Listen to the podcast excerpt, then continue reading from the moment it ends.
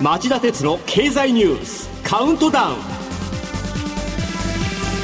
皆さんこんにちは。番組アンカー経済ジャーナリストの町田鉄です。こんにちは。番組アシスタントの杉浦舞です。今日も新型コロナ対策をして放送します。月曜日アメリカで共和党政権時代に黒人で初めて国務長官を務めたコリン・パウエル氏が新型コロナウイルスの合併症のため亡くなりました。84歳でした現地メディアによるとパエル氏は2月に2度目のファイザー製ワクチンの接種を受けていましたが持病の治療で免疫機能が低下していたそうです。この人の凄さはこの番組の時間をそっくり費やしても語りきれませんが簡単に言うとジャマイカ移民の子としてスラムで生まれ育ちながら黒人として初めて安全保障や外交のトップを歴任し自身が主導した超大国アメリカの戦争の間違いが分かると自身の誤りを率直に認め再三大統領候補にも押された人物だったということですかね。知的で温和な語り口が印象的でしたその後もライバル民主党のオバマ氏が黒人初の大統領の座を射止める支援を惜しみませんでした。また今年1月にはトランプ前大統領に煽られて暴徒化した支持者が連邦議会を襲撃した際に私はもはや共和党員ではないとまで言い切りました、覚えてます。あの言葉は鮮烈でしたね。米中対立が深刻化する中で穏健な保守主義を施行し続けたパウエル氏を失うのはアメリカのみならず世界にとって残念なことです。歴代の大統領からもパウエル氏を悼む声が相次ぎました。パウエル氏を国務長官に起用したブッシュ元大統領は多くの大統領がパウエル氏の助言と経験に頼ったと称えたほかオバマ元大統領も彼は人種が自分の夢を制限することを拒否したとその功績を強調しました。上院議員時代に共に働いた経験のあるバイデン大統領は声明で友人でもあったとしつつ彼はアメリカの平和と繁栄を維持するには軍事力だけでは不十分だと誰よりも理解していたと述べています。謹んでパウエル氏の死に哀悼の意を表したいと思います。それではこの後、えー、僕が厳選したニュース今週これだけは押さえておきたい10本をカウントダウン方式でお送りします。この番組は NTT グループの提供でお送りします。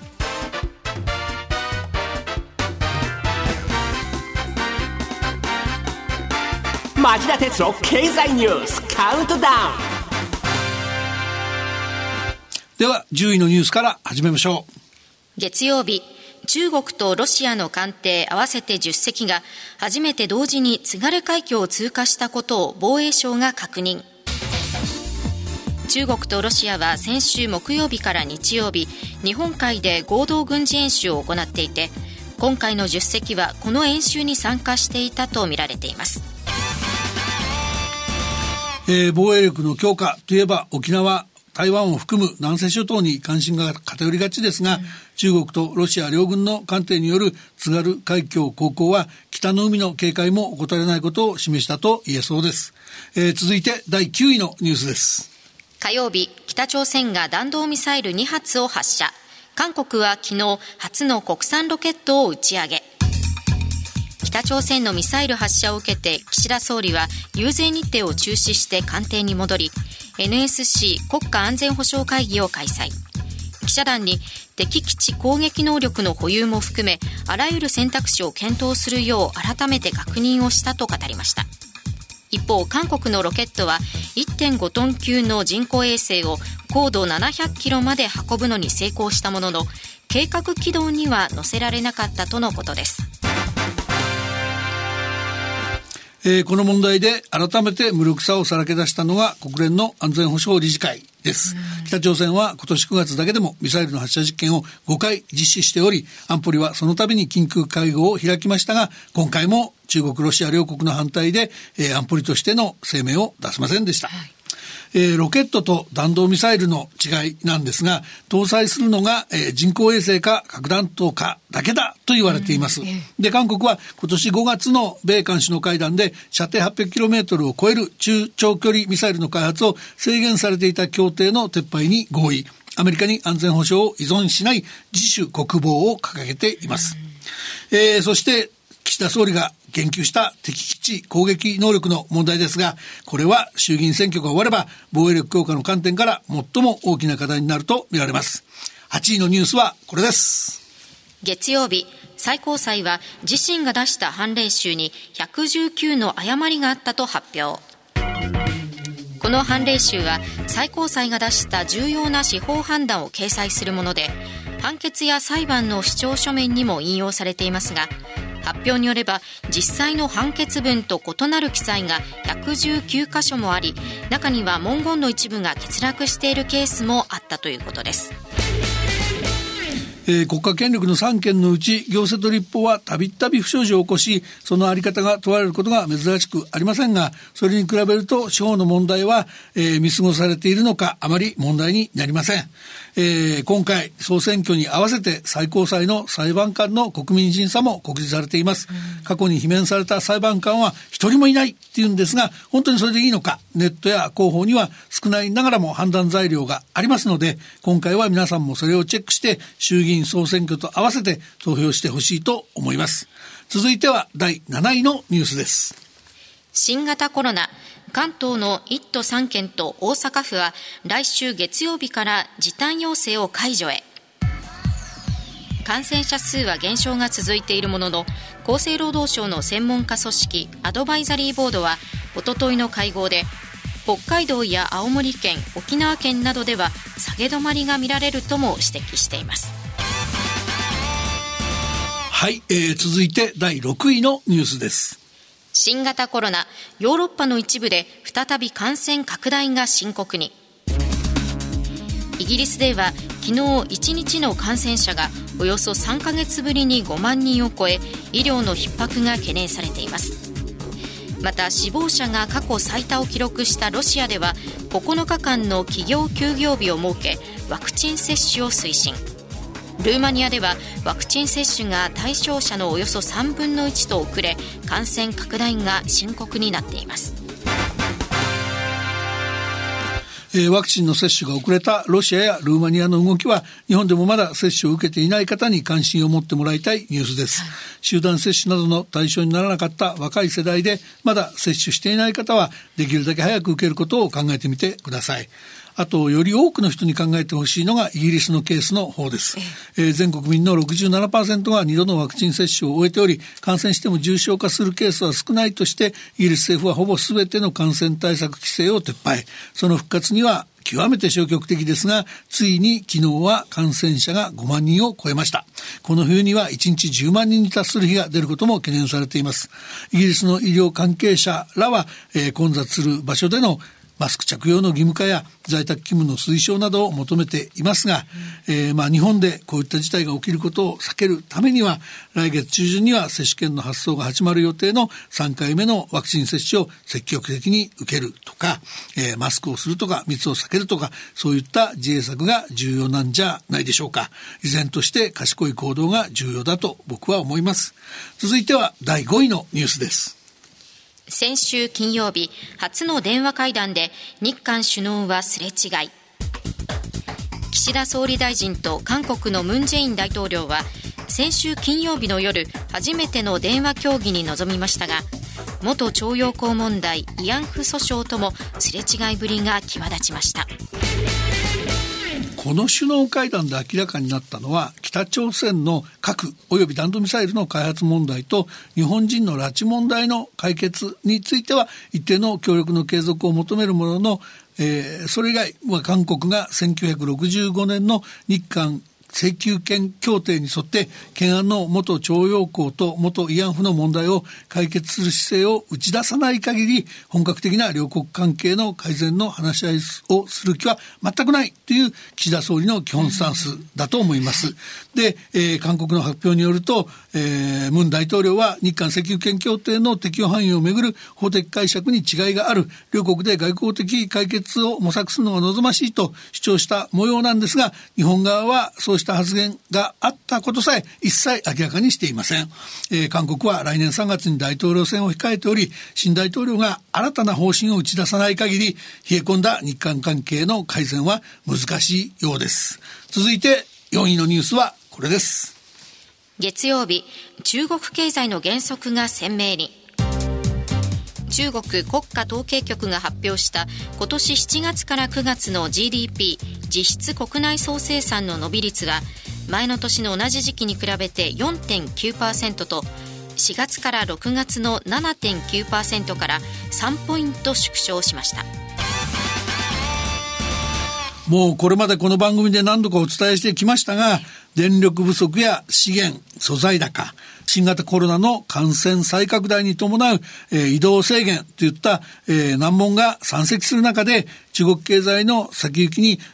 最も大きな影を落としているのがこの不動産市場の問題です、えー、中国は政府の大胆な財政支出でリーマンショックを乗り切りましたがここ数年は関連産業を含めると GDP への貢献度が2割から3割に達していると言われるほど不動産業の存在感が高まっていました。そしてその不動産バブルの崩壊が中国経済を今窮地に追い込んでいるんです。で中でも象徴的なケースだとされているのされている中国恒大は、えー、日本時間のあさって日曜日に支払い猶予期限が切れるアメリカドル建て債の利払い資金を送金したものの、えー、今後も利払いや償還は、えー、続々あるので、えー、予断は許しません。で、一方、これまでのところ、えー、中国の政府や中央銀行は国民の反発を恐れて、恒大支援策を打ち出せずにいます。しかしこの問題は、アジアや世界の経済の行方も左右しかねない大きな問題。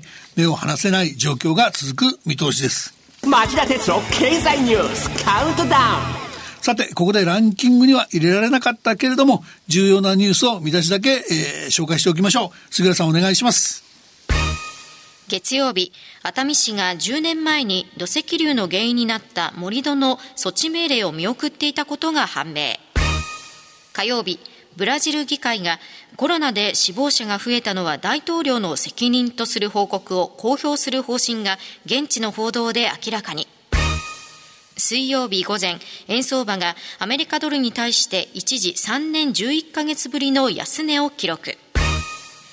昨日、ファイザーがブースター接種の有効性が95.6%だったとの臨床試験の結果を発表。はい、えー、以上、番外のニュースでした。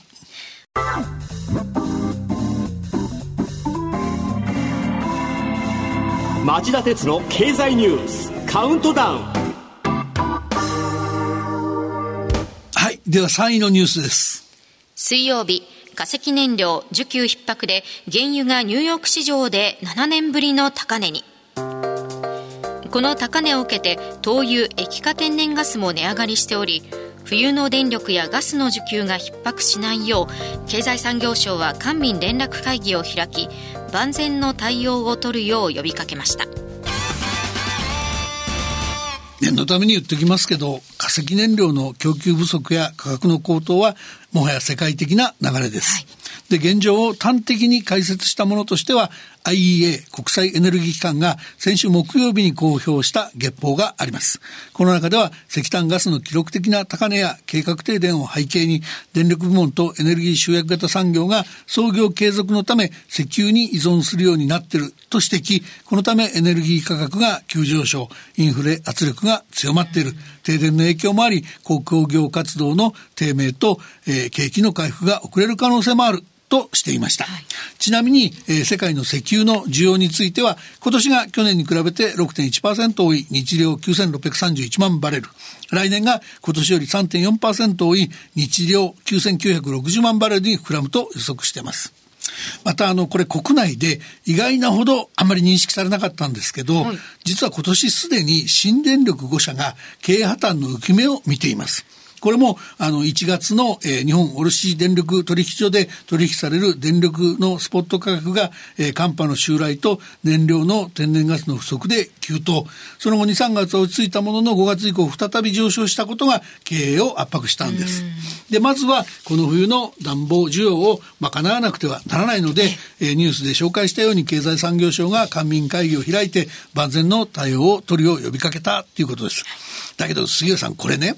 もしこの化石燃料の価格高騰が長く続くとすれば、長い目で見れば、その気候変動対策にプラスかもしれないと僕は思ってます。はい、というのは、この高さ、価格の高さがネックになってた再生可能エネルギーの、えー、投資や開発が進む可能性があるからです。で、それでなくても、今後は脱炭素に非協力的な企業や口だ口先だけの企業が次第に追い詰められて方針を転換、えー、再生可能エネルギーを調達しようとして需給が逼迫する可能性が小さくありません。なので経営者には今から独自の再エネ調達ルートの充実を図るようアドバイスしておきたいと思います。えー、3位のニュースはコロナ危機からの脱却が思わぬ壁に直面しているっていうニュースでしたが、コロナ危機の爪は、コロナ危機は爪痕も強烈でした。2位のニュースはこれです。全国の飲食店コロナが響き1割にあたる4万5千店舗が閉店。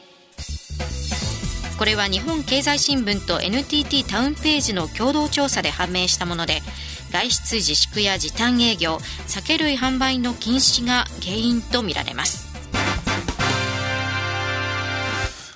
今回の調査で浮かび上がったのはコロナ危機で閉店を余儀なくされた店舗の多くが大手のチェーン店じゃなくて個人営業の店舗だったっていうことですよね。で、何度も指摘されてきた支援金や給付金の支払いの遅延、これが悔やまれるっていうことは強調しておきたいと思います。さて、いよいよ今週第1位のニュースです。火曜日、第49回衆議院議員総選挙が公示。小選挙区と比例代表の合計465議席に与野党の1051人が立候補。序盤は小選挙区の5割で自民党が優勢な状況となっています。えー、まあ、本当に優勢なのが、その小選挙区の5割だけなのか、うん、それとも、あの、他は状況が違うのか、他でもそうなのか、そういったことを含めて、その僕が取材している中身も入れてですね、はい、この後、夕方5時35分からの町田鉄の経済ニュース深掘りで、えー、序盤の状況を徹底検証してみたいと思います。以上、今週の経済ニュース10本をカウントダウンでお伝えしました。町田鉄の経済ニュースカウントダウンこの番組は NTT グループの提供でお送りしました。さあ、先ほどもお伝えしましたが、この後5時35分からの町田鉄の経済ニュース深掘り、自民党の楽勝という楽観論に異変化、単独過半数獲得をめぐる攻防との見方もと題してお送りします。それでは、さようなら